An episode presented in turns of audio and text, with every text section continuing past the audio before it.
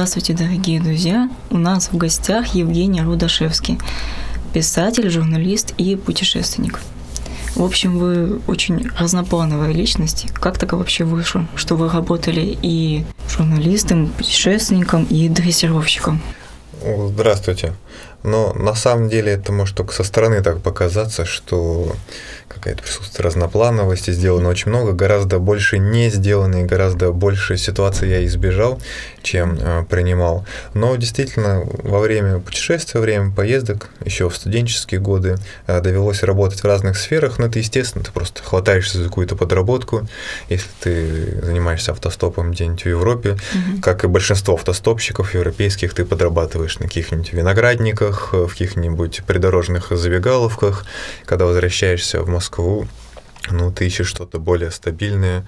Я был администратором интернет-магазина, подавал картины на аукционах. Mm-hmm. Ну, это просто был разный интересный опыт, и в том числе неумение слишком долго сосуществовать с какими-то конкретными людьми. Рано или поздно мы расставались. То есть это как-то более стихийно происходило, нежели вы целенаправленно шли куда-то и думали, вот хочу быть этим человеком, хочу быть еще этим. Изначально, да, все это было абсолютно стихийно. У меня э, цель была одна – заработать на новое, на новое путешествие, потому что какой-то минимальный капитал был необходим, хотя банально просто ну, где-то добраться, визу оформить, какое-то время существовать там. И я уже просто искал подработку. Точно так же я стал дрессировщиком совершенно случайно. Я просто искал на две недели подработку и увидел объявление, требуются люди, любящие животных. Все, даже не уточнялось, что конкретно им предстоит делать.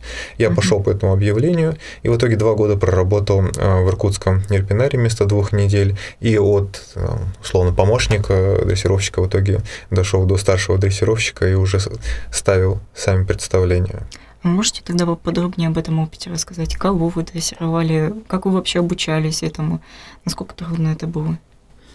Ну, у меня не было никакой академической базы, поскольку я с этим был совсем не знаком, хотя животных я всегда любил. Э, я как-то пытался посчитать, у нас в семье с детства было 27 или 28 кошек а, и одна собака. Это а, как так? Потому что часто переезжали с места на место, ага. и кошки э, без ограничений плодились, и они то жили у нас, то мы их кому-то отдавали. Угу. Я, по-моему, лет в 6-7 э, стоял часто где-то на паперти с кучей этих котят, пытаясь раздать их кому-то. То есть всегда было такое э, кошачье царство. Ну и плюс в походах постоянно сталкиваешься с условными э, дикими животными от барсука ага. до, до медведя. Поэтому интерес был, не было опыта, я его компенсировал, я уже в процессе читал необходимую литературу, то есть добирал всю информацию. Но поначалу, конечно, было очень сложно, непонятно, потому что какие-то такие чуждые тебе э, животные, все-таки они довольно-таки крупные, они умеют хорошо кусаться, у них остренькие зубки, хотя и мордочки милые. Но это все было на уровне обучение в процессе. То есть мне говорили, это делай, это не делай. Угу. И я изначально был не дрессировщиком, а просто ведущим представлений. То есть угу. просто приглашал гостей, объявлял э, новые номера, а потом уже постепенно втянулся, поскольку когда работа тебе нравится, ты весь в ней живешь. Так и я просто жил в этой работе, часто допоздна там засиживался, ты не разделяешь уже на рабочие дни, выходные дни, ты этим живешь, наблюдаешь за нерпами, а, и дальше появляется том числе и спортивный интерес, скажем, обучить mm-hmm. нерпу какому-то новому номеру, придумать этот новый номер. И тут, конечно, важно уже было понять их психологию, то, как они друг с другом взаимодействуют, и то, как можно ими, ну уж простите за такое слово, управлять. Получается, вы поначалу просто приспосабливались, а потом уже это перешло в нечто более желаемое и интересные для в каком-то, в каком-то смысле, да. Я даже сказал, что изначально нервы дрессировали меня, а потом уже я их стал дрессировать. Потому что вначале всегда действительно происходит так. Ты не контролируешь процессы, которые контролирует нерпа, потому что у него гораздо больше опыта взаимодействия человек-нерпа, и ты ей подчиняешься в этом отношении. То есть, получается, с нерпами как э, с какой, в какой-то мере как с человеком. А это не... Вот если кому-то будет интересно, обязательно почитайте. Есть э, ну, одна из самых знаменитых дрессировщиц, Карен mm-hmm. Прайера, вот она написала «Несущий ветер» про дельфинов. Очень интересно, даже человеку не знакомому с этой темой, может быть любопытно, но у нее есть и совсем популярная книжка, называется «Не рычите на собаку». А, проще говоря, это книга о том, как дрессировать своих бабушек, дедушек, родителей, друзей, потому что на самом деле мы э, все друг друга дрессируем. Мы этого просто не замечаем, не всегда отдаем себе в этом отчет, и когда вы называете вещи своими именами, вы не становитесь циником. То, что я сказал, что мы сейчас дрессируем друг друга, может для кого-то прозвучать довольно-таки цинично, это не так. Потому что мы в любом случае это делаем, но есть возможность сделать это более осознанно и избежать многих конфликтов, избежать многих неприятных ситуаций, потому что, ну, у вас появится возможность чуть-чуть направить некоторые, казалось бы, неконтролируемые процессы. Потому что к примеру, э, в дрессировке есть э, условно два основных направления. А, первое направление уже устаревшее, это направление поощрения, а второе – это так называемое оперантное научение Скиннера. Значит, детали даваться не буду, но, но, суть, в общем. но в общем э, суть такая, что изначально просто поощрение э, строилось следующим образом. Как строится в наших семьях. Бабушка говорит внуку, закончишь четверть на пятерке, получишь PlayStation. Внук получает задачу, он к ней стремится, он получает пятерки и получает свой PlayStation. Это есть поощрение с конкретной целью. Оперантное научение предусматривает творческий поиск. Вы поощряете эти э, спонтанные действия. То, что вы не говорите своему внуку, что он получит пятерку, но если вдруг он получает эту пятерку, вы каким-то образом его поощряете. Когда э, кто-то с вами поступил хорошо, вы это спонтанно поощряете, не, не просите у человека, не вытягиваете из него этого. Mm-hmm. То есть даете возможность творческого поиска. А самое главное, более успешно закрепляете такие модели поведения. Потому что, ну, даже как у Эрика Берна прописано, что э, поздороваться это то, что, то же самое, что погладить друг друга. Вот мы сейчас зашли в эту комнату, сказали друг другу «здравствуйте», это мы друг друга погладили. Но это вот такие естественные вза взаимоотношения, которые в том числе хорошо прослеживаются в взаимоотношениях а, животного и человека. И чем лучше вы узнаете, как эти процессы работают, тем э, лучше вы сможете их регулировать. Да, это вам дает определенные преимущества, вы можете их корыстно использовать а, для, в своих целях, но, как правило, если вы человек адекватный, вы просто будете избегать многих конфликтных ситуаций, которые иначе вы бы избежать не смогли. Получается, все зависит от того, насколько вы адекватны и человечны по, по отношению к другим. От этого все всегда зависит. Чем бы вы ни занимались, в конечном счете угу. все упирается в вашу адекватность и вашу человечность. Вы сами писатель, но насколько часто и много вы сейчас читаете? Ну, как известно, Чукча не читатель, Чукча писатель, но это только в анекдотах действует. Э, чтобы работать, вы должны очень много читать. Это, не, это неизбежно, точно так же, как если вы журналист, вы mm-hmm. не сможете только писать. Это когда я учился на журфаке, у нас преподаватель по ОТДЖ всегда говорил, что настоящий журналист читает только одно издание то, в котором его публикуют. В этом издании он читает только одну статью, ту, которую написал он сам. Но... Это оба выходит. Да нет, это, это, это, это, это как юмор, но, к сожалению, не, не, не всегда это э, ограничивается анекдотом и юмором, да, действительно так. Но в действительности вы должны читать очень много. А, вопрос в том, что вы читаете иначе. Даже как журналист вы должны очень много читать, но вы уже не становитесь аудиторией. Вы профессионально разбираете. Вы уже видите не статью, вы уже видите отдельный лид, вы уже видите какую-то подводку, бэкграунд, вы видите части, вы сразу понимаете, как эта заметка выстраивается, или статья, или что-то еще, как это интервью было построено. Вы видите части. Точно так же и писатель уже начинает все анализировать. Я, к сожалению, или не, к сожалению, трудно сказать, но я уже лишен возможности читать просто в удовольствие. Это на самом деле бывает редчайшее событие, когда ты можешь просто сесть, расслабиться и почитать книгу. Нет, это, это уже это твоя работа. Ты анализируешь все. И хорошие, и плохие, ну, с твоей точки зрения, произведения, и сложные, и легкие, и детские, и взрослые. Это все бесконечное, бесконечное обучение, которое не прерывается ни на день. То есть книга это для вас сейчас априори обучение и работа? Это моя жизнь. Я не, у меня сейчас, я, наверное, счастливый человек, по крайней мере, в этом отношении, то, что у меня абсолютно нет теперь разделения на жизнь и работу.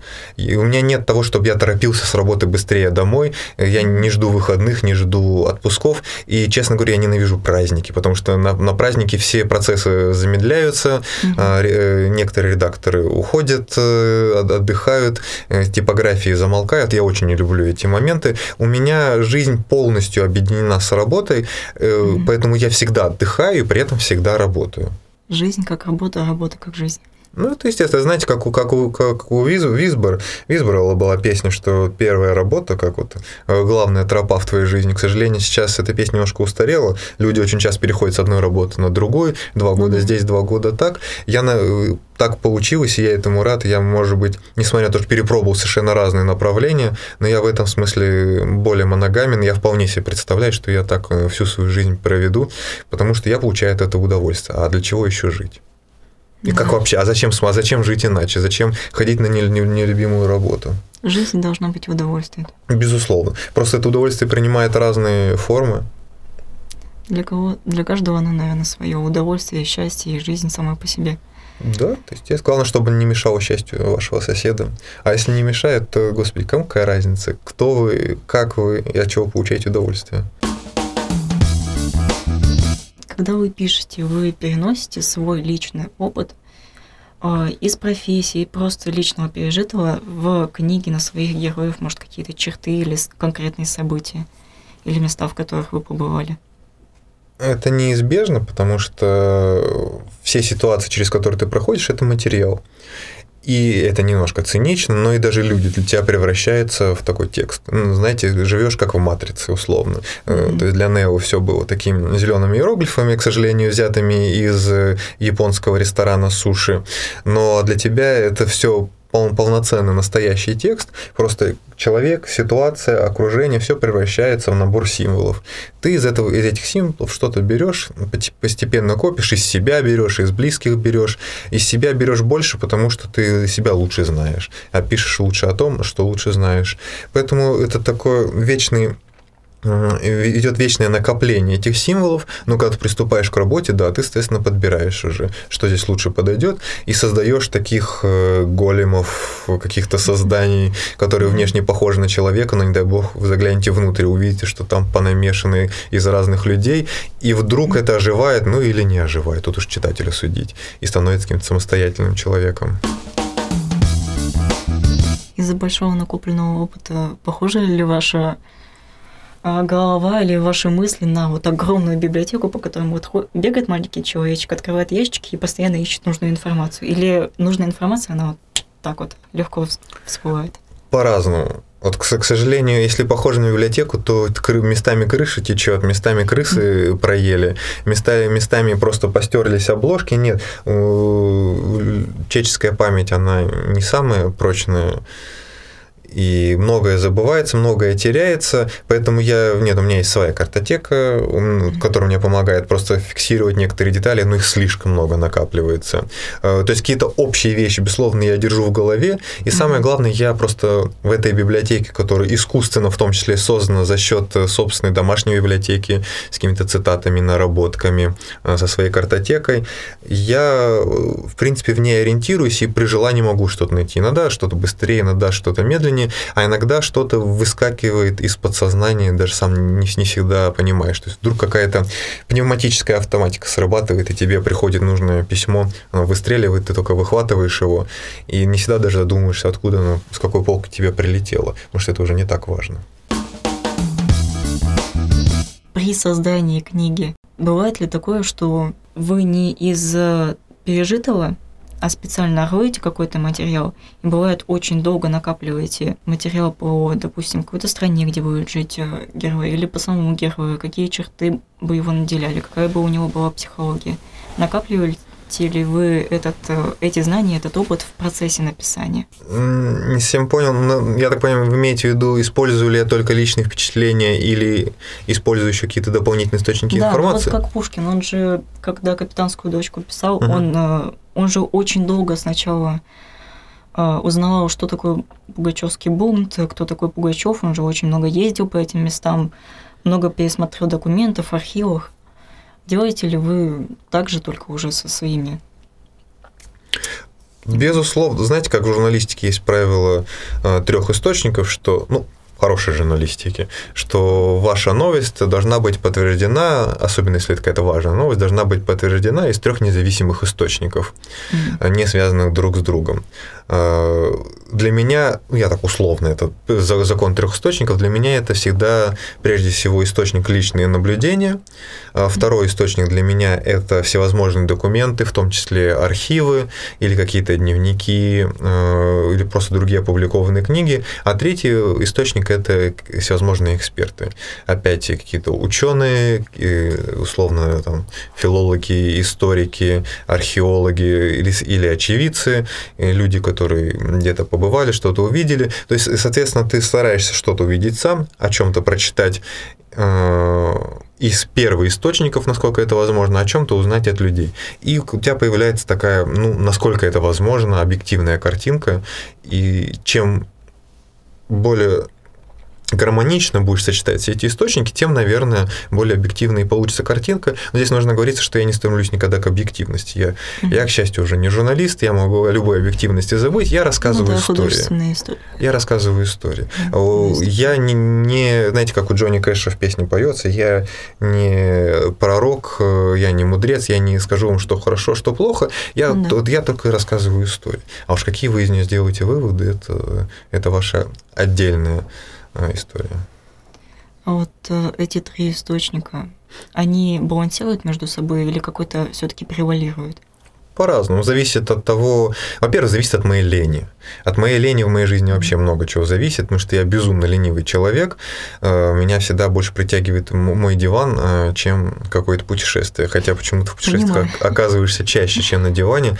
Дурная голова моим ногам, ногам точно не дает покоя.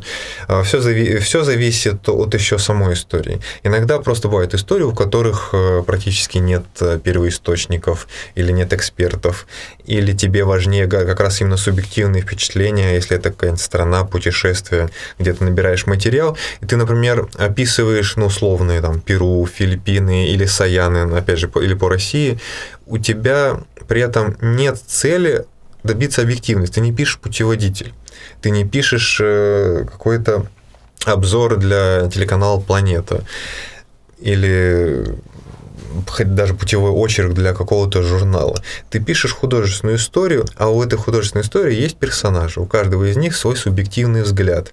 И он по-своему будет воспринимать, в том числе ошибочно. Он может ведь что-то ошибочно воспринять. Он может не так интерпретировать. Он может э, э, получить э, в свое распоряжение ложные факты. То есть, ну, это естественная жизнь.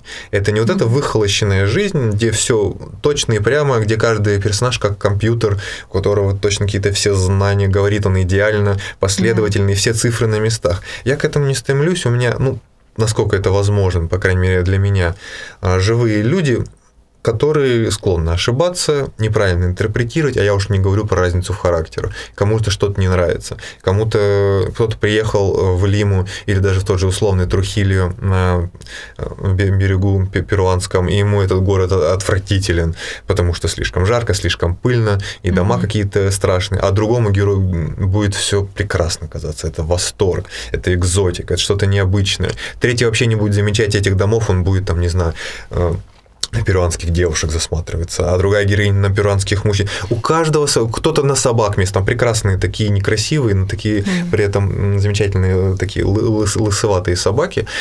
Каждому что-то свое. И каждого ты, свои интересы. Да, и ты смотришь глазами каждого из героев, поэтому ты ищешь вот эту вот субъективную правду, никогда объективную. Вы некоторых своих интервью говорили, что вам чрезвычайно важно побывать в тех местах, в каких побывали бы ваши герои. Можете рассказать о самом удивительном или о самом э, любимом месте или путешествии, в котором вы побывали?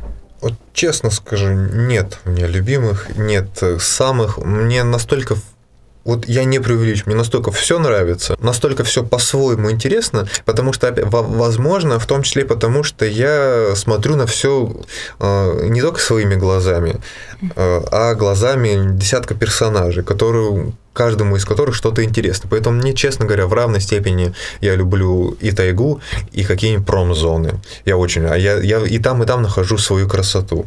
Поэтому, ну, я могу отдельно, конечно, отметить э, тоже перуанскую Амазонию, где побывал при сборе материала для тетралогии «Приключенческий город mm-hmm. солнца».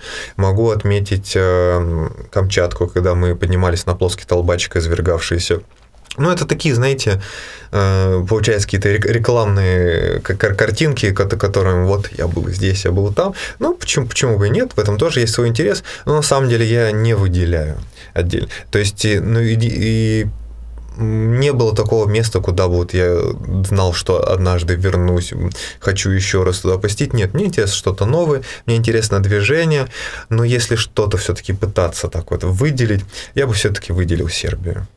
Ни, ни, ни, ни Перу, ни Камчатка. Сербия, особенно север Сербии, я никогда про нее не писал, а, только путевые очерки. Возможно, когда-то я и напишу. Но это просто место, где ты отдыхаешь вот весь целиком. Север Сербии для меня это, наверное, одно из самых таких расслабляющих мест, особенно Воеводина, вот Фрушка горы, все, что в, это, в этом районе располагается, это место, где ты можешь и телом, и душой а, полностью расслабиться, и просто ну, люди настолько приветливые, настолько мне всегда там комфортно, что это место, куда я всегда, из года в год возвращаюсь э, с большим удовольствием, и в том числе допускаю, что когда-нибудь там э, осяду.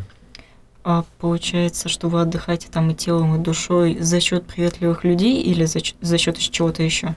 А вот сложно сказать. Знаете, я вообще как раз на встрече говорил об этом, что я не сторонник анализа. Я люблю mm-hmm. э, психологию, люблю психоанализ, это все интересно, ты без этого ни, никуда, но иногда я предпочитаю синтез. Если мне э, что-то хорошо, если мне, если мне приятно, я не всегда стараюсь разобраться, почему. Зачем? Потому что анализ всегда противоположен синтезу. Пока будешь разбираться и ковыряться, знаете, как у меня в детстве был прекрасный луноход. Это был редкий подарок от родителей. Он был настолько великолепен, э, что я мог играть сутками с ним. А потом мне стало интересно, как он устроен. Я его разобрал, собрать больше никогда не смог. Игрушка для меня закончилась. Так, так и здесь. Зачем? Если вы счастливы, так можно просто насладиться счастьем. И не всегда хочется найти какую-то первопричину причину, первоисток, это уже какая-то одержимость. Э, и это тот случай, когда я ну, не стараюсь анализировать. Просто бывают такие места, где тебе нравится все, и внешне, и внутренне, и по мировоззрению людей, понимаете? Э, ну, вот, например, это, правда, не, не совсем было на, именно в Сербии, но суть будет ясна. Это Сербская республика, это часть Боснии и Герцеговины. То есть это не республика Сербия, а э, Сербская республика. Это, она входит в состав Боснии и Герцеговины, это такая сербская часть Боснии. И шли мы по центру, Баня Лука город, и в какой-то момент, э, значит, горел зеленый свет – перед пешеходным переходом остановилась девушка в машине, и за ней там три или четыре машины, где мужики водители. Mm-hmm. Девушка уткнулась в телефон, что-то срочно кому-то писала, и тут светофор переключился. Ей можно было проезжать. Она этого не замечала, наверное, секунд 15. И была абсолютная тишина. Сзади никто не долбил по клаксону, никто ее не, под, не поторапливал. Все просто стояли ну, в каком-то естественном расслаблении. Ну, ну, так бывает. Ты засмотрелся в телефон. Я знаю, что такое Москва. Я знаю, как бы уже не то, что после переключения светофора. За пару секунд до бы уже начали сигналы или поторапливать. Да, кто-то даже бы и вышел, и в да, постучал. А тут э, чувство расслабленности, чувство какого-то совершенно другого ритма, в котором люди живут, и ты, ну, иногда хочешь тоже в этом ритме пожить, в, какого, в ритме расслабленности, который не предполагает какого-то сверхматериального достатка. Нет, люди там не богаты живут.